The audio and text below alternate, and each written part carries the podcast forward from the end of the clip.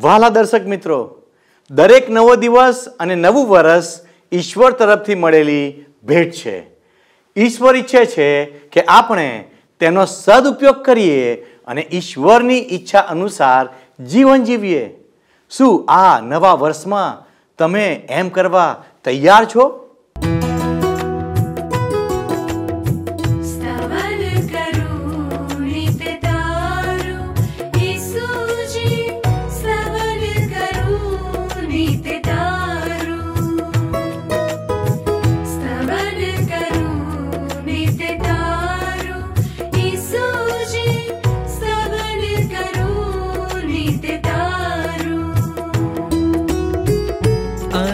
सवारे साध सुनि महिमा करु प्रभु तारो। महिमा करु प्रभु तारो।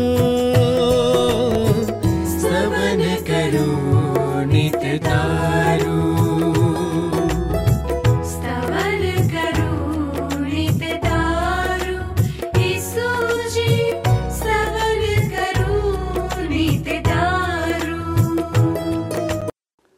વહાલા દર્શક મિત્રો સૌ પ્રથમ આપ સર્વને અમારા તરફથી નૂતન વર્ષની શુભકામના. નવા વર્ષના આ પ્રથમ કાર્યક્રમમાં આપ સર્વનું હાર્દિક સ્વાગત છે. જાન્યુઆરી મહિનો એટલે નવા વર્ષની શુભ શરૂઆત. ગત આખા વર્ષ દરમિયાન આપ સર્વએ સ્તવન કાર્યક્રમ નિયમિત રીતે નિહાળ્યો અને પ્રતિભાવો દ્વારા અમને ઉત્તેજન પૂરું પાડ્યું. તે બદલ આપ સર્વનો ખૂબ ખૂબ આભાર. આ કાર્યક્રમ આપના આત્મિક જીવનને માટે ચોક્કસ લાભદાયી બન્યો હશે. ગત આખું વર્ષ બહુ ઝડપથી પૂરું થઈ ગયું. જૂનું વર્ષ વીતી જાય છે અને તેના સ્થાને નવા વર્ષનો પ્રારંભ થાય છે.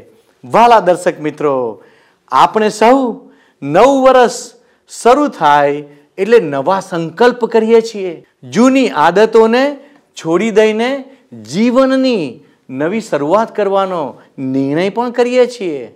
પણ શું? તે નિર્ણયને આખા વર્ષ દરમિયાન યાદ રાખીએ છીએ? ચાલો, આજના અભ્યાસની આપણે શરૂઆત કરીએ. આજે આપણે લુક અનુસાર શુભ સંદેશના આઠમા અધ્યાયની એકથી છપ્પન કલમો જોવાના છીએ. અને એ પછી નવમા અધ્યાયની એકથી છ કલમ જોવાના છીએ. ત્યાં તમે જોશો તો લુક અનુસાર શુભ સંદેશના આઠમા અધ્યાયની એકથી ત્રણ કલમોમાં લખવામાં આવ્યું છે કે ત્યાર પછી ઈસુ શહેરમાં અને ગામડાઓમાં ઈશ્વરના રાજ વિશેના શુભ સંદેશનો પ્રચાર કરતા ફર્યા. બાર શિષ્યો તેમની સાથે ફરતા. કેટલીક સ્ત્રીઓ જેઓને દુષ્ટ આત્માઓથી અને રોગોમાંથી સાજી કરવામાં આવી હતી, તેઓ પણ સાથે હતી. તેઓમાં જેનામાંથી સાત અશુદ્ધ આત્માઓ કાઢવામાં આવ્યા હતા, તે માગદાલાની મારિયા હેરોદના કારભારી ખુઝાની પત્ની યોહાનના, સુસાન અને બીજી ઘણી સ્ત્રીઓ હતી. તેઓ પોતાની આવકમાંથી ઈસુ અને તેમના શિષ્યોને મદદ કરતી હતી. હવે પ્રભુ ઈસુ ખ્રિસ્ત જે કાર્યને માટે આવ્યા હતા, એની જાહેરાત શહેરે શહેર અને ગામે ગામ તેઓ પોતે કરી રહ્યા હતા. અને એમની સાથે બાર શિષ્યો પણ હતા. પ્રભુ ઈસુ ખ્રિસ્ત આ પૃથ્વી ઉપરની સેવા દરમિયાન અનેક પ્રકારના લોકોએ એમની ઉપર વિશ્વાસ કર્યો. એમાં યહૂદી લોકો પણ હતા અને બિન યહૂદી લોકો પણ હતા. એ બતાવે છે મિત્ર કે ઈશ્વર સમગ્ર માનવજાતના ઈશ્વર છે અને સમગ્ર માનવજાતના ઉદ્ધાર કરતા છે. દુષ્કર્મોના બંધનોમાંથી, પાપોની શિક્ષામાંથી. તમે ગમે તે હોઈ શકો મિત્ર, પણ ઈસુ ખ્રિસ્ત પર વિશ્વાસ કરવાથી તમે ઈશ્વરનું સંતાન બની શકો છો. આગળ ચારથી પંદર કલમો જુઓ. ઘણા શહેરોમાંથી લોકો ઈસુ પાસે આવવા લાગ્યા અને મોટો સમુદાય એકત્રિત થયો. ત્યારે ઈસુએ ઉદાહરણ કહ્યું, વાવનાર બી વાવવા માટે ચાલી નીકળ્યો. ખેતરમાં બી વેરતા કેટલાક રસ્તા પર પડ્યા. ત્યાં તે પગ નીચે કચડાઈ ગયા અને પક્ષીઓ આવીને તે ખાઈ ગયા. તેમાંના કેટલાક બી ખડકાળ જમીન પર પડ્યા અને ફણગાતો ફૂટી નીકળ્યા, પણ જમીનમાં ભેજ ન હોવાથી સુકાઈ ગયા. કેટલાક બી કાંટા ઝાંખરા મધ્યે પડ્યા. છોડની સાથે કાંટા ઝાંખરા પણ વધ્યા અને છોડને દાબી દીધા. વળી કેટલાક બી સારી જમીનમાં પડ્યા. છોડ ઉગ્યા અને સારા ફળ આવ્યા. દરેક બીમાંથી સો દાણા પાક્યા.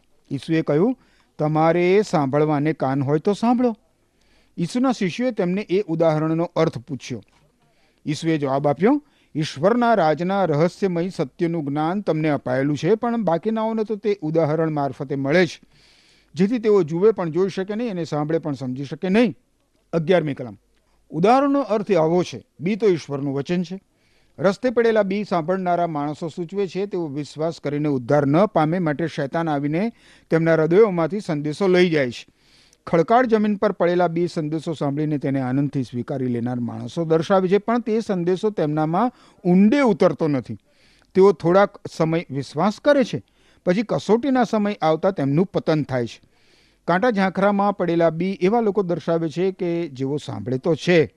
પણ આ દુનિયાની ચિંતાઓ, સમૃદ્ધિ અને મોજ શોખ તેમને ધીરે ધીરે રૂંધી નાખે છે. અને તેમને ફળ કદી પાકા થતા નથી. સારી જમીનમાં પડેલા બી એવા લોકો દર્શાવે છે કે જેઓ સંદેશાને સાચા અને ચોખ્ખા દિલથી સાંભળે છે અને તેમને ફળ આવે ત્યાં સુધી તે ટકી રહે છે. બી વાવનાર તો પ્રભુ ઈસુ ખ્રિસ્ત પોતે છે, મિત્ર. અને વચન બાઇબલમાંના ઈશ્વરના પવિત્ર વચનો એ બી છે. હવે જે પક્ષીઓ છે એ શૈતાનની ઉપમા છે. શૈતાનનું કાર્ય એ છે, મિત્ર, કે ઈશ્વરના પવિત્ર વચનને માનવીના હૃદયમાંથી એ ચોરી જાય. તમે અને હું ઈશ્વર ઉપર વિશ્વાસ ના કરીએ અને ઈશ્વર પરાયણ જીવનમાં વૃદ્ધિ ના પામીએ એટલા માટે શૈતાન આપણા હૃદયોમાંથી ઈશ્વરના પવિત્ર વચનો ચોરી જાય છે. હવે બી વાવનાર, જ્યારે બી વાવે છે. ત્યારે અમુક બી ખડકાળ જમીન ઉપર પડે છે. એ સૂચવે છે કે ઈશ્વરના વચનોને ઘણા બધા લોકો લાગણીમાં આવીને ઉત્તેજિત થઈને અથવા તો દૈહિક બાબતને ધ્યાનમાં રાખીને તરત જ સ્વીકારી લે છે. પરંતુ જ્યારે જીવનમાં મુશ્કેલીઓ આવે છે, સંઘર્ષો ઊભા થાય છે, ઈશ્વર પરાયણ જીવન જીવવા માટે નિર્ણય કરવાનો સમય આવે છે, ત્યારે આવા લોકો પાણીમાં બેસી જાય છે. કારણ કે ઈશ્વરના વચનને સ્વીકારી તો લીધું. પણ સચ્ચાઈથી નહીં, હૃદયથી નહીં. એ પછી આપણે જોયું તો બીજા પ્રકારના લોકો કાંટા ઝાંખરામાં પડેલા બીજ એવા લોકો છે. એ લોકો કસોટી દરમિયાન નિષ્ફળ જાય છે, નાસીપાસ થઈ જાય છે. જીવનમાં આવતી કસોટીઓ નીચે એ લોકો દબાઈ જાય છે. અને આખરે ઈશ્વરથી દૂર થઈ જાય છે. એ લોકો કસોટી દ્વારા જીવનનું ઘડતર થવા દેતા નથી, કારણ કે એમને જીવનમાં તો એશ આરામ જોઈએ છે, સુખ જોઈએ છે, અનુકૂળ વાતાવરણ જોઈએ છે. એ પછી આપણે જોયું તો જે છેલ્લા પ્રકારની જમીન છે, એ ચોખ્ખી જમીન છે, સારી જમીન છે. જ્યાં ઈશ્વરના વચનને પૂરેપૂરી રીતે સ્વીકારી લેવામાં આવે છે. ઈશ્વરની ઉપર સંપૂર્ણ વિશ્વાસ છે અને ઈશ્વરને પૂરેપૂરી રીતે આધીન થવાની તૈયારી પણ છે. અને પરિણામ એ આવે છે મિત્ર કે ત્યાં સો ટકા સો ટકા પાક ઉતરે છે. તમે મિત્ર તમારી જાતને ઈશ્વરના વચનના પ્રકાશમાં જુઓ. તમે ક્યાં છો? પ્રભુ ઈસુ ખ્રિસ્ત પર વિશ્વાસ તો તમે મૂક્યો. પણ આજે શું તમે પ્રભુ ઈસુ ખ્રિસ્તમાં છો? શૈતાન તમને ભરપૂર જીવનથી દૂર લઈ જવા માટે બધું જ કરશે, પણ જો ઈશ્વરના પવિત્ર વચનો તમારા જીવનોમાં હશે, તો તમે ભરપૂર જીવન અનુભવશો. સોળથી અઢાર કલમ. દીવો સળગાવીને કોઈ તેને વાસણ નીચે ઢાંકતું નથી અથવા ખાટલા નીચે મૂકતું નથી, એથી ઉલટું. તે તેને દીવી પર મૂકે છે, જેથી ઘરમાં આવનાર લોકો તેનો પ્રકાશ જોઈ શકે. જે કાંઈ છૂપું છે તે પ્રગટ કરવામાં આવશે અને જે ઢંકાયેલું છે તે શોધી કાઢવામાં આવશે અને પ્રકાશમાં લાવવામાં આવશે. તેથી તમે કેવી રીતે સાંભળો છો તે વિશે સાવધ રહો. કારણ જેની પાસે કંઈક છે તેને વિશેષ અપાશે ને જેની પાસે કંઈ નથી તેની પાસેથી જે થોડુંક તે પોતાનું હોવાનું ધારે છે તે પણ લઈ લેવાશે. દીવાનું ઉદાહરણ કૃત્ય પ્રદર્શિત કરે છે મિત્ર. અજવાળું અથવા તો પ્રકાશ જવાબદારી ઉત્પન્ન કરે છે. અર્થાત જે માણસ પ્રકાશ પામે છે, એણે હવે પ્રકાશમાં જીવવાનું છે. પ્રકાશના કાર્યો કરવાના છે. જેટલા પ્રમાણમાં મિત્ર આપણે ઈશ્વરનો પ્રકાશ પામીએ છીએ, એટલા પ્રમાણમાં આપણે ઈશ્વર સમક્ષ જવાબદાર ઠરીએ છીએ. જગ પ્રકાશ, પ્રભુ ખ્રિસ્ત જગતનો પ્રકાશ છે. અને આપણા માટે એ જગ પ્રકાશ ઉપલબ્ધ છે. એમ છતાં જો આપણે પાપમાં જ, અંધકારમાં જ પડ્યા રહીએ તો આપણે પોતે ઈશ્વર સમક્ષ જવાબદાર છીએ. ઓગણીસથી એકવીસ કલમોમાં લખવામાં આવ્યું છે, ઈસુની માતા અને ભાઈઓ તેમને મળવા આવ્યા, પણ ભીડને કારણે તેઓ તેમની પાસે જઈ શક્યા નહીં. કોઈએ ઈસુને કહ્યું, તમારા મા અને ભાઈઓ બહાર ઊભા છે અને તમને મળવા માંગે છે. પણ ઈસુએ જવાબ આપ્યો, જેઓ ઈશ્વરનું વચન સાંભળે છે અને તેનું પાલન કરે છે, તે જ મારા મા અને ભાઈઓ છે. પ્રભુ ઈસુ ખ્રિસ્ત અહીંયા નવી સગાઈ અને નવા સંબંધો વિશે શિક્ષણ આપે છે. ઈસુ ખ્રિસ્ત પોતાના કુટુંબના સંબંધ અને સગાપણાનો નકાર કરતા નથી મિત્ર. પણ કોઈ પણ જાતની લોહીની સગાઈ વગર પણ બહુ જ ઉચ્ચ કક્ષાની સર્વોચ્ચ ઊંડી અને કાયમી સગાઈની એ વાત કરે છે. ઈશ્વરનું વચન સાંભળનાર પ્રભુ ઈસુ ખ્રિસ્ત પર વિશ્વાસ કરનાર વ્યક્તિ લોહીની સગાઈ કરતાં પણ વધારે સર્વોચ્ચ, ઉચ્ચ અને ઊંડી સગાઈ ધરાવે છે ઈશ્વર સાથે. ઈશ્વર ઉપર વિશ્વાસ કરનાર લોકો ઈશ્વરના કુટુંબના સગા સ્નેહીઓ છે. હવે જુઓ, બાવીસથી પચીસ કલમ કે એક દિવસ ઈસુ પોતાના શિષ્યોની સાથે હોડીમાં બેઠા અને તેઓને કહ્યું કે ચાલો, આપણે સરોવરને સામે કિનારે જઈએ. તેથી તેઓ ઉપડ્યા. તેઓ હોડીમાં જતા હતા તેવામાં ઈસુ ઊંઘી ગયા. સરોવર પર સખત પવન ફૂંકાવા લાગ્યો અને હોડી પાણીથી ભરાઈ જવા લાગી અને તેથી તેઓ બધા મોટા જોખમમાં મુકાયા. શિષ્યોએ ઈસુની પાસે આવીને તેમને જગાડ્યા અને કહ્યું કે, ગુરુજી ગુરુજી, અમારું તો આવી બન્યું. અમે તો મરી ગયા. ઈસુએ ઉઠીને પવનને તેમજ ઉછળતા મોજાને આજ્ઞા કરી. તે બંધ થઈ ગયા અને ગાઢ શાંતિ થઈ. પછી તેમણે શિષ્યોને કહ્યું, તમારો વિશ્વાસ ક્યાં છે? પણ તેઓ આશ્ચર્ય પામ્યા અને ગભરાઈ ગયા. અને એકબીજાને કહેવા લાગ્યા કે આ કેવા પ્રકારના માણસ છે? એ પવન તથા પાણીના મોજાને હુકમ કરે છે અને તેઓ તેમને આધીન પણ થાય છે. સમુદ્રમાં ઊભા થયેલા તોફાનને પણ પ્રભુ ઈસુ ખ્રિસ્તે બંધ કર્યું. આ તોફાન કોઈ સામાન્ય તોફાન નહોતું, મિત્ર. આ તોફાનમાં તો શૈતાનનો હાથ હતો અને શૈતાનનો હેતુ સ્પષ્ટ જણાઈ આવે છે. પ્રભુ ઈસુ થાકી ગયા હતા. હોળીમાં જ એ ઊંઘી ગયા હતા. અને થાક એટલો બધો હતો કે ગાઢ નિંદ્રામાં એ તોફાને એમને જરા પણ ખલેલ પહોંચાડી નહીં. જ્યારે બીજી બાજુ શિષ્યો ગભરાઈ ગયા છે, બાવરા બાવરા બની ગયા છે અને પ્રભુ ઈસુ ખ્રિસ્ત ઘસઘસાટ ઊંઘે છે. મોટા ભાગના શિષ્યો તો માછીમારો હતા અને એમ છતાં હોડી ડૂબી જશે એની એમને બીક લાગે છે. હવે એ તોફાને પ્રભુ ઈસુ ખ્રિસ્તને ઉઠાડ્યા નહોતા, પણ એમના શિષ્યના વલણે એમને ઉઠાડ્યા અને ખલેલ પહોંચાડી. હવે જુઓ શું બને છે. જેમ કોઈ ભસતા કૂતરાને ધમકાવવામાં આવે ને એ જ પ્રમાણે પ્રભુ ઈસુ ખ્રિસ્તે સમુદ્રને અને પવનને ધમકાવ્યા. ઈસુ ખ્રિસ્તે કહ્યું, શાંત થાઓ. અને ગાઢ શાંતિ થઈ ગઈ. જે પવન અને સમુદ્ર કલાકો સુધી શાંત રહી શકે નહીં, એ એકદમ શાંત થઈ ગયા. આ ચમત્કાર દ્વારા પ્રભુ ઈસુ ખ્રિસ્તનો કુદરત ઉપરનો અધિકાર જાહેર થાય છે મિત્ર. છવ્વીસ અને સત્યાવીસમી કલમમાં લખ્યું છે કે તેઓ ગાલિલ પ્રદેશની સામે સરોવરને કિનારે આવેલા ગેરસાણીઓના પ્રદેશમાં હંકારી ગયા. ઈસુ કિનારે ઉતર્યા કે તેમને દુષ્ટ આત્માઓ વળગેલો માણસ નગરમાંથી આવતો મળ્યો. લાંબા સમયથી તે કપડાં પહેરતો નહોતો અને ઘેર રહેતો નહોતો, પણ દફનાવવાની ગુફાઓમાં પડ્યો રહેતો હતો. બાઇબલમાં મિત્ર આપેલા શિક્ષણ પ્રમાણે દુષ્ટ આત્માઓ શૈતાનના દૂતો છે, જેમને ઈશ્વરે શૈતાનની સાથે સ્વર્ગમાંથી નીચે ફેંકી દીધા. કોઈ પણ મૃત્યુ પામેલી વ્યક્તિનો આત્મા ભૂત થતો નથી, પણ શૈતાની દૂતો કે જેવો દુષ્ટ આત્માઓ છે, એ ઘણી બધી વાર માણસને હેરાન કરે છે અને માણસોમાં ખોટી ગેરસમજ ઊભી કરે છે. પણ જ્યારે દુષ્ટ આત્માઓએ પ્રભુ ઈસુ ખ્રિસ્તને જોયા મિત્ર, કે તરત જ તેઓ પ્રભુ ઈસુ ખ્રિસ્તી કાંપવા લાગ્યા, થરથર કાંપવા લાગ્યા. અને આજે પણ મિત્ર, ઈસુ ખ્રિસ્ત ઉપર વિશ્વાસ કરતી વ્યક્તિને દુષ્ટ આત્મા કશું જ નુકસાન કરી શકે નહીં. બલકે ઈસુ ખ્રિસ્ત ઉપર વિશ્વાસ કરતી વ્યક્તિ દુષ્ટ આત્માને પ્રભુ ઈસુ ખ્રિસ્તના પવિત્ર નામમાં ધમકાવી શકે છે. અને પ્રભુ ઈસુ ખ્રિસ્તને નામે પ્રાર્થના કરીને દુષ્ટ આત્મા વળગેલી વ્યક્તિને મુક્ત પણ કરી શકે છે.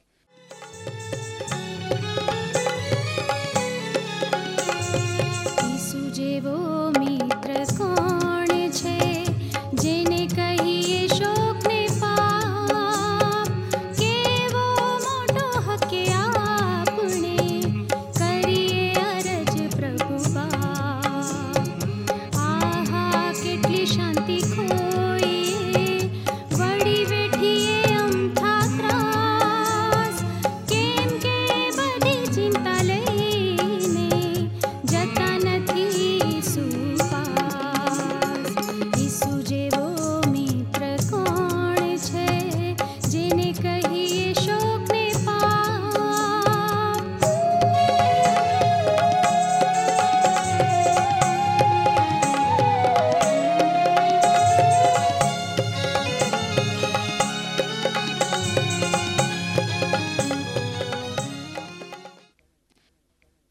અઠ્યાવીસ અને ઓગણત્રીસમી કલમ. ઈસુને જોતાની સાથે તેણે મોટા ઘાંટો પાડ્યો અને પગ આગળ પડી ગયો અને મોટે અવાજે બોલ્યો, ઈસુ, સર્વોચ્ચ ઈશ્વરના પુત્ર, તમારે અને મારે શું લાગે વળગે? હું તમને આજીજી કરું છું કે મને પીડા ન દેશો. તે એવું બોલ્યો કારણ ઈસુએ દુષ્ટ આત્માઓને તે માણસમાંથી નીકળી જવાની આજ્ઞા કરી હતી. ઘણીવાર દુષ્ટ આત્માએ એ માણસનો કબજો લીધો હતો અને જો કે તે માણસને હાથે પગે સાંકળો અને બેડીઓથી બાંધીને પૂરી રાખવામાં આવતો હતો, તો પણ સાંકળો તોડી નાખીને દુષ્ટ આત્મા તેને વેરાન પ્રદેશમાં દોરી જતો હતો. દુષ્ટ આત્મા માણસના શરીરને, માણસના મગજને, માણસના આત્માને ખત્મ કરી નાખે છે. અને જો બને તો વ્યક્તિને અનંતકાળના વિનાશમાં પણ ધકેલી દે છે. પણ માનસિક બીમારી અને દુષ્ટ આત્મા વળગવો એમાં બહુ મોટો તફાવત છે. પણ આપણે કેટલી અદ્ભુત વાત જોઈ. ઈસુ ખ્રિસ્ત દુષ્ટ આત્માને અધિકારથી હુકમ આપે છે કે નીકળી જા. અને એ નીકળી જાય છે. ઈસુ ખ્રિસ્તને જોતાની સાથે જ દુષ્ટ આત્માઓ કરગરવા લાગ્યા. ઈસુ ખ્રિસ્તને આજીજી કરવા લાગ્યા. ત્રીસથી તેત્રીસ કલમ. ઈસુએ તેને પૂછ્યું, તારું નામ શું છે? તેણે જવાબ આપ્યો, મારું નામ પલટણ છે, કારણ તે માણસમાં ઘણા દુષ્ટ આત્માઓ હતા. દુષ્ટ આત્માઓએ ઈસુને આજીજી કરી કે તે તેમને ઉડાણમાં ન મોકલે. પાસે જ ભૂંડોનું એક મોટું ટોળું પર્વત પર ચરતું હતું. એ ભૂંડમાં પ્રવેશ કરવા દેવા દુષ્ટ આત્માઓએ ઈસુને વિનંતી કરી અને તેમણે તેમને જવા દીધા. તેથી દુષ્ટ આત્માઓ એ માણસમાંથી નીકળીને ભૂંડોમાં પ્રવેશ્યા. આખું ટોળું ભેખડ ઉપરથી સરોવરમાં ઢસડાઈ પડ્યું અને ડૂબી ગયું. આ માણસને એક દુષ્ટાત્મા વળગ્યો નહોતો મિત્ર. આખી પલટણ વળગી હતી. પરંતુ પ્રભુ ઈસુ ખ્રિસ્ત હુકમ કર્યો અને એ દુષ્ટાત્માઓ એ માણસમાંથી નીકળી ગયા અને એ લોકોએ ભૂંડોમાં પ્રવેશ પામીને ભૂંડોનો જે અશુદ્ધ પ્રાણીઓ છે એમનો પણ નાશ કર્યો. ચોત્રીસથી છત્રીસ કલમો આગળ જોશો. જે કંઈ બન્યું તે જોઈને ભૂંડ ચરાવનારાઓ નસી ગયા. અને તેમણે નગરમાં તથા પરામાં સમાચાર ફેલાવ્યા. જે થયું હતું તે જોવા લોકો નીકળી આવ્યા. તેઓ ઈસુ પાસે આવ્યા અને જે માણસમાંથી દુષ્ટ આત્માઓ નીકળી ગયા હતા, તેને ઈસુને ચરણે વસ્ત્ર પહેરેલો અને સ્વસ્થ મને બેઠેલો જોયો. અને તેઓ બધા ભયભીત થયા. જેઓએ એ જોયું હતું, તેઓએ તે માણસ કેવી રીતે સાજો થયો તે લોકોને કહી સંભળાવ્યું. પછી ગેરસાનીઓના પ્રદેશના બધા લોકોએ ઈસુને ચાલ્યા જવા કહ્યું કારણ કે તેઓ ઘણા બધા ગભરાઈ ગયા હતા. તેથી ઈસુ ઓડીમાં બેસીને પાછા જવા લાગ્યા. જેનામાંથી દુષ્ટ આત્માઓ નીકળી ગયા હતા તે માણસે ઈસુને વિનંતી કરી, મને તમારી સાથે આવવા દો. એક અદ્ભુત પરિવર્તન આ માણસમાં આવ્યું છે મિત્ર. માત્ર પ્રભુ ઈસુ ખ્રિસ્ત જ શૈતાનની સત્તામાંથી મનુષ્યને મુક્તિ અપાવી શકે છે. આજે પણ મિત્ર આપણે દુષ્ટાત્માઓની તાકાત અને હેરાનગતિથી વાકેફ છીએ. એ ખરેખર બીક લાગે એવું વિચિત્ર અને અસાધારણ વર્તન હોય છે. માત્ર પ્રભુ ઈસુ ખ્રિસ્ત જ આવી પરિસ્થિતિમાં મુક્તિ અપાવે છે. દુષ્ટ આત્માઓથી હેરાન થયેલો માણસ હવે સ્વસ્થ બન્યો છે, વસ્ત્રો પહેર્યા છે એણે અને ઈસુના ચરણોની આગળ બેઠો છે. શૈતાની શક્તિ અને ગુલામીમાંથી મુક્ત કરવા માટે અને તેની સામે પાપની ગુલામી અને સાર્વકાલિક મૃત્યુની ચુંગાલમાંથી મુક્ત કરવા માટે પ્રભુ ઈસુ ખ્રિસ્ત આ દુનિયામાં આવ્યા. આગળ તમે જોશો સાડત્રીસથી ચાળીસ કલમો. અહીં લખ્યું છે, પછી ગેરસાનીઓના પ્રદેશના બધા લોકોએ ઈસુને ચાલ્યા જવા કહ્યું, કારણ તેઓ ઘણા ગભરાઈ ગયા હતા, તેથી ઈસુ હોડીમાં બેસીને પાછા જવા લાગ્યા. જેનામાંથી દુષ્ટ આત્માઓ નીકળી ગયા હતા, તે માણસે ઈસુને વિનંતી કરી, મને તમારી સાથે આવવા દો. પણ ઈસુએ તેને વિદાય કરતાં કહ્યું, તારે ઘેર પાછો જા અને ઈશ્વરે તારા માટે જે કંઈ કર્યું છે તે બધું કહે. એ માણસ ગયો અને ઈસુએ તેને માટે જે કર્યું હતું તે આખા નગરમાં કહેતો ફર્યો. ઈસુ સરોવરને બીજે કિનારે પાછા આવ્યા ત્યારે લોકોએ તેમનો આવકાર કર્યો. એ જાણીને આપણને વિચિત્ર લાગે છે મિત્ર કે ગેરસાની પ્રદેશના લોકોએ પ્રભુ ઈસુ ખ્રિસ્તને એમનો પ્રાંત છોડીને ચાલ્યા જવાનું કહ્યું. એ લોકોને ભૂંડો વધારે પ્રિય હતા, ઈસુ ખ્રિસ્ત નહીં. એ લોકોને આવક સંપત્તિ વધારે પ્રિય હતા, ઈશ્વર નહીં. એ લોકોએ પોતાની આંખો વડે જોયું કે મહિનાઓથી જે માણસ હેરાન થતો હતો અને બીજા લોકોને હેરાન કરતો હતો, એ હવે સ્વસ્થ થયો છે હવે આ માણસ પ્રભુ ઈસુ ખ્રિસ્તની પાછળ ચાલવાનું કહે છે. પણ આ લોકો ગેરસાનીના પ્રદેશના લોકો ખોટી પસંદગી કરે છે. પ્રભુ ઈસુ ખ્રિસ્તનો એ લોકો નકાર કરે છે અને પોતાની સ્વાર્થી ઈચ્છાઓનો સ્વીકાર કરે છે. તમે મિત્ર કોને મહત્વ આપો છો? શું પ્રભુ ઈસુ ખ્રિસ્તને મહત્વ આપો છો? કે પછી ક્ષણિક અને નાશવત દુન્યવી બાબતોને યોગ્ય પસંદગી તમે કરી શકો અને સાચે સાચ ઈશ્વર પાસેથી અનંત જીવન પ્રાપ્ત કરી શકો. આગળ એકતાળીસથી ચુમ્માળીસ કલમો જોશો. લખ્યું છે, તે વખતે યાયરસ નામનો એક માણસ જે સ્થાનિક ભજન સ્થાનનો અધિકારી હતો, તે આવ્યો, તે ઈસુના ચરણે નમી પડ્યો અને તેમને પોતાને ઘેર આવવા વિનંતી કરી, કારણ બાર વર્ષની ઉંમરની તેની એકની એક દીકરી મરવાની અણી પર હતી. ઈસુ જતા હતા, ત્યારે ચારે બાજુ લોકોની ભારે પડાપડી થતી હતી. ત્યાં એક સ્ત્રી આવી તે બાર વર્ષથી રક્તસ્રાવના રોગથી પીડાતી હતી. તેણે ડૉક્ટરો પાછળ પોતાનું સર્વસ્વ ખર્ચી નાખ્યું હતું, પણ કોઈ તેને સાજી કરી શક્યું નહોતું. તે ભીડમાં ઈસુની પાસે આવી અને તેમના જબ્બાની કિનારીને અડકી એટલે તરત જ એનો રક્તસ્રાવ બંધ થઈ ગયો. યાયરસ નામનો સ્થાનિક યહૂદી ભજન સ્થાનનો અધિકારી પ્રભુ ઈસુ ખ્રિસ્તની પાસે આવે છે. એની બાર વર્ષની દીકરી મરણતોલ બીમાર છે અને પ્રભુ ઈસુ ખ્રિસ્તે દીકરીની માંદગી દૂર કરે એટલા માટે યાયરસ પ્રભુ ઈસુ ખ્રિસ્તની પાસે આવે છે. પરંતુ પ્રભુ ઈસુ ખ્રિસ્ત આ યાયરસના ઘેર પહોંચે ને, એ પહેલા રસ્તામાં એક બીજી ઘટના બને છે. બાર બાર વર્ષથી લોહીવાથી પીડાતી એક સ્ત્રી ભયંકર ભીડમાં પણ ઈસુ ખ્રિસ્તને સ્પર્શવા માંગે છે કે જેથી એનો રક્તસ્રાવ દૂર થાય, મટી જાય. બાર વર્ષના ભયંકર દુઃખનો સુખદ અંત આવે છે. અને બીજી બાજુ બાર વર્ષની નાની દીકરીનો જીવનરૂપી દીવો ઉલવાઈ જાય છે. એ રક્તસ્રાવથી પીડાતી સ્ત્રીની બીમારી કોઈ ડૉક્ટરમાં ટાળી શક્યો નહોતો. એના બધા જ પૈસા ખર્ચાઈ ગયા હતા. આ સ્ત્રી ભીડમાં પ્રભુ ઈસુ ખ્રિસ્તના જબ્બાની કિનારીનો માત્ર સ્પર્શ કરે છે. અને શું થાય છે? તરત જ એની બીમારી દૂર થઈ જાય છે. એ સાજી થઈ જાય છે. પિસ્તાળીસથી અડતાળીસ કલમ જુઓ. ઈસુએ પૂછ્યું, મને કોણ અડક્યું? બધાએ કહ્યું કે, અમે નથી અડક્યા. પિતરે કહ્યું કે, ગુરુજી, લોકો તમને ઘેરી વળ્યા છે અને તમારા ઉપર પડાપડી કરે છે. પણ ઈસુએ કહ્યું, મને કોઈ અડક્યું છે કારણ મારામાંથી સામર્થ્ય નીકળ્યાની મને ખબર પડી છે. સ્ત્રીએ જોયું કે તે પકડાઈ ગઈ છે, તેથી તે ધ્રુજથી ધ્રુજથી આવીને ઈસુને ચરણે નમી પડી. તે તેમને શા માટે અડકી હતી અને પોતે કેવી રીતે તરત જ સાજી થઈ ગઈ, તે અંગે ત્યાં બધાની સમક્ષ તેણે ઈસુને બધું કહી દીધું. ઈસુએ તેને કહ્યું, મારી દીકરી, તારા વિશ્વાસને કારણે તું સાજી થઈ છે. શાંતિથી જા. ઈસુ બોલતા હતા, એટલામાં અધિકારીના ઘેરથી એક માણસ આવ્યો. પ્રભુ ઈસુ ખ્રિસ્ત એ સ્ત્રીને સ્પર્શ્યા નથી, મિત્ર. પણ પ્રભુ ઈસુ ખ્રિસ્તને એ સ્ત્રી સ્પર્શી છે. અને તત્કાળ શું થયું? એનો રક્તસ્રાવ બંધ થઈ ગયો. કેટલું મોટું ટોળું. લોકોની ભયંકર ભીડ પ્રભુ ઈસુ ખ્રિસ્તની આજુબાજુ હતી અને પ્રભુ ઈસુ ખ્રિસ્ત ઉપર પડાપડી થતી હતી. એમ છતાં પણ આ સ્ત્રી જે હેતુથી પ્રભુ ઈસુ ખ્રિસ્તને સ્પર્શે છે, એ હેતુ ભિન્ન છે. એણે વિશ્વાસથી અને સાજા થવા માટે પ્રભુ ઈસુ ખ્રિસ્તનો સ્પર્શ કર્યો. ઈસુ ખ્રિસ્ત ઈશ્વર છે મિત્ર, એની સાબિતી અહીંયા પણ આપણને જોવા મળે છે. ગમે તેવા રોગને, ગમે તેવી બીમારીને પ્રભુ ઈસુ ખ્રિસ્ત મટાડી શકે છે કારણ કે પ્રભુ ઈસુ ખ્રિસ્ત ઈશ્વર છે. આપણા સર્જનહાર છે. આજે પણ મિત્ર, તમે પ્રભુ ઈસુ ખ્રિસ્ત ઉપર વિશ્વાસ મૂકીને તમારી બીમારી, તમારી માદગી માટે પ્રભુ ઈસુ ખ્રિસ્તને પ્રાર્થના કરો અને પ્રભુ ઈસુ ખ્રિસ્ત અવશ્ય અવશ્ય ચોક્કસ તમને સાજા કરશે. ઓગણપચાસથી એકાવન કલમો જોઈએ તો લખ્યું છે તેણે યાયરસને કહ્યું કે તમારી દીકરી મરણ પામી છે. હવે ગુરુજીને વધારે તસદી આપશો નહીં. એ સાંભળીને ઈસુએ યાયરસને કહ્યું, ગભરાઈશ નહીં. માત્ર વિશ્વાસ રાખ. એટલે તે જીવતી થશે. તે ઘેર આવી પહોંચ્યા ત્યારે તેમણે પિતર, યોહાન અને યાકોબ તથા છોકરીના માત પિતા સિવાય કોઈને પોતાની સાથે અંદર આવવા દીધા નહીં. બધા ત્યાં છોકરી પાછળ રોતા કકડતા હતા. ઈસુએ કહ્યું, રડશો નહીં. છોકરી મરણ પામી નથી, પણ ઊંઘી ગઈ છે.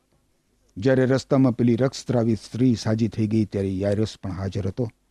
હવે આ યાયરસના ઘેર જતા થોડો વિલંબ થયો અને ત્યાં સુધીમાં તો એ બાર વર્ષની દીકરી મૃત્યુ પામી. ઓગણપચાસ કલાકમાં મૃત્યુના સમાચાર મળે છે. તમારી દીકરી મરણ પામી છે એટલે ગુરુજીને હવે તસ્દી આપશો નહીં. પરંતુ પ્રભુ ઈસુ ખ્રિસ્ત યાયરસને શું કહે છે?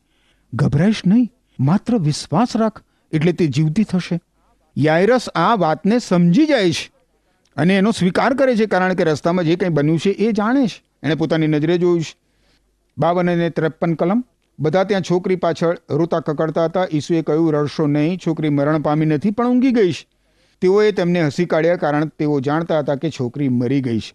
પ્રભુ ઈસુ ખ્રિસ્ત પોતાની સાથે પિતરને, યોહાનને અને યાકોબને ઘરની અંદર લઈ જાય છે.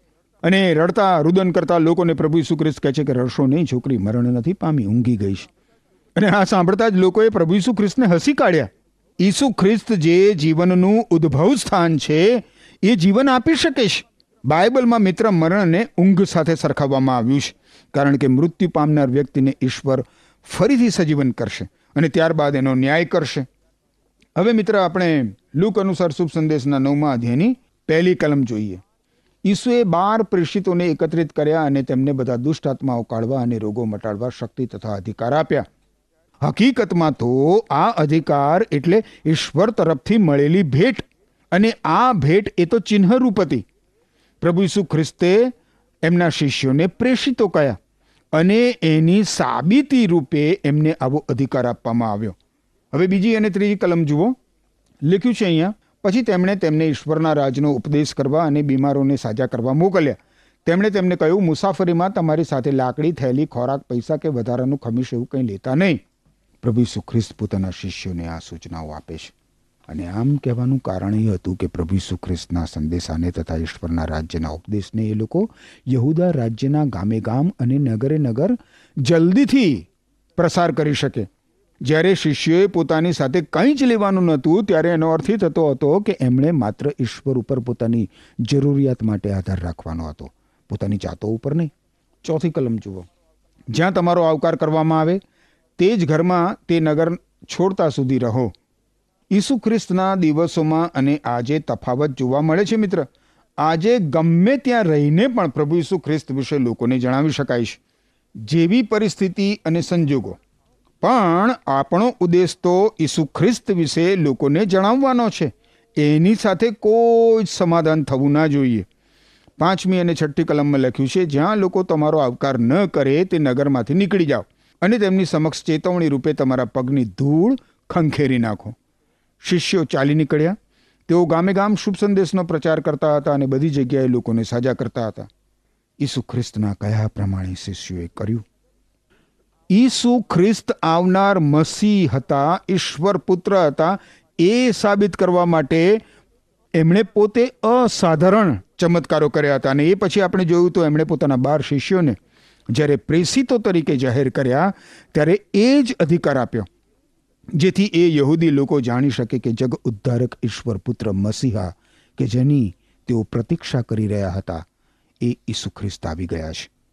આજે તો મિત્ર પ્રભુ ઈસુ ખ્રિસ્તે તમારા, મારા અને સમગ્ર માનવજાતને માટે પોતાના જીવનનું અમૂલ્ય રક્ત આપીને ઉદ્ધારની વ્યવસ્થા તૈયાર રાખી છે આપણા દુષ્કર્મોના બંધનોમાંથી. આપણા પાપોની શિક્ષામાંથી, આપણા ઉદ્ધાર માટે પ્રભુ ઈસુ ખ્રિસ્તે અદ્ભુત યોજના પોતાના પવિત્ર રક્તમાં કરીશ ઈસુ ખ્રિસ્તે મારા અને તમારા ઉદ્ધાર માટે કરેલી વ્યવસ્થા ઉપર વિશ્વાસ મૂકીને આપણે ઈસુ ખ્રિસ્તની મારફતે પાપોની માફી અને અનંત જીવન પ્રાપ્ત કરી શકીએ છીએ એમ કરવા માટે ઈશ્વર તમને કૃપા આપો. આમેન. વાલા દર્શક મિત્રો, ઈશ્વરે આ એક નવ વર્ષ આપણા જીવનમાં આપ્યું છે, તે આપણા માટે ઈશ્વરની કૃપા જ છે. આપણે તે આશીર્વાદ પ્રાપ્ત કરવા માટે કોઈ જ રીતે લાયક નથી. પણ ઈશ્વરના પ્રેમ અને કૃપાને લીધે આપણે એક નવું વર્ષ જોઈ શક્યા છીએ. તે માટે ખરા હૃદયથી ઈશ્વરનો આભાર માનીએ અને પૂરા સમર્પણ સાથે નવા વર્ષની શરૂઆત કરીએ. વાલા દર્શક મિત્રો, નવા વર્ષમાં ઈશ્વર ફરી તમને એક તક આપી રહ્યા છે કે તમે ઈશ્વરની પાસે પાછા આવો અને નવા સંકલ્પ સાથે જીવનની એક નવી શરૂઆત કરો. વાલા દર્શકો, આવો આપણે પ્રાર્થના કરીએ. વાલા ઈશ્વર પિતા તમે અમને એક નવું વર્ષ અમારા જીવનમાં ઉમેરી આપ્યું. માટે અમે તમારો બહુ જ આભાર માનીએ છીએ. વાલા પ્રભુજી, આ નવા વર્ષ દરમિયાન તમે એમને મદદ કરો. તમારી કૃપામાં રાખો, તમારી દયામાં રાખો. અને પવિત્ર પ્રભુ, આ નવા વર્ષ દરમિયાન અમે તમારી બીકમાં જીવીએ અને તમારા આયોજનો પ્રમાણે, તમારી ઈચ્છાઓ પ્રમાણે, તમારી યોજનાઓ પ્રમાણે અમે અમારું જીવન જીવનારા બાળકો બનીએ. પ્રભુ, તમે અમને મદદ કરો. અમારું આ જીવન અમે તમારા હાથોમાં સોંપીએ છીએ અને નવા વર્ષને માટે નવા આશીર્વાદો તમારી પાસે માગીએ છીએ. અમારી આ પ્રાર્થના ઈસુના નામમાં માગીએ છીએ. માટે સાંભળોને સ્વીકાર કરો. આમેન. વાલા દર્શક મિત્રો, આપનું નવું વર્ષ સફળ અને સમૃદ્ધ નીવડે એ જ મારી શુભેચ્છા છે. Happy new year. શું તમને આ કાર્યક્રમ ગમ્યો? અત્યારે જ અમને મિસ કોલ કરો.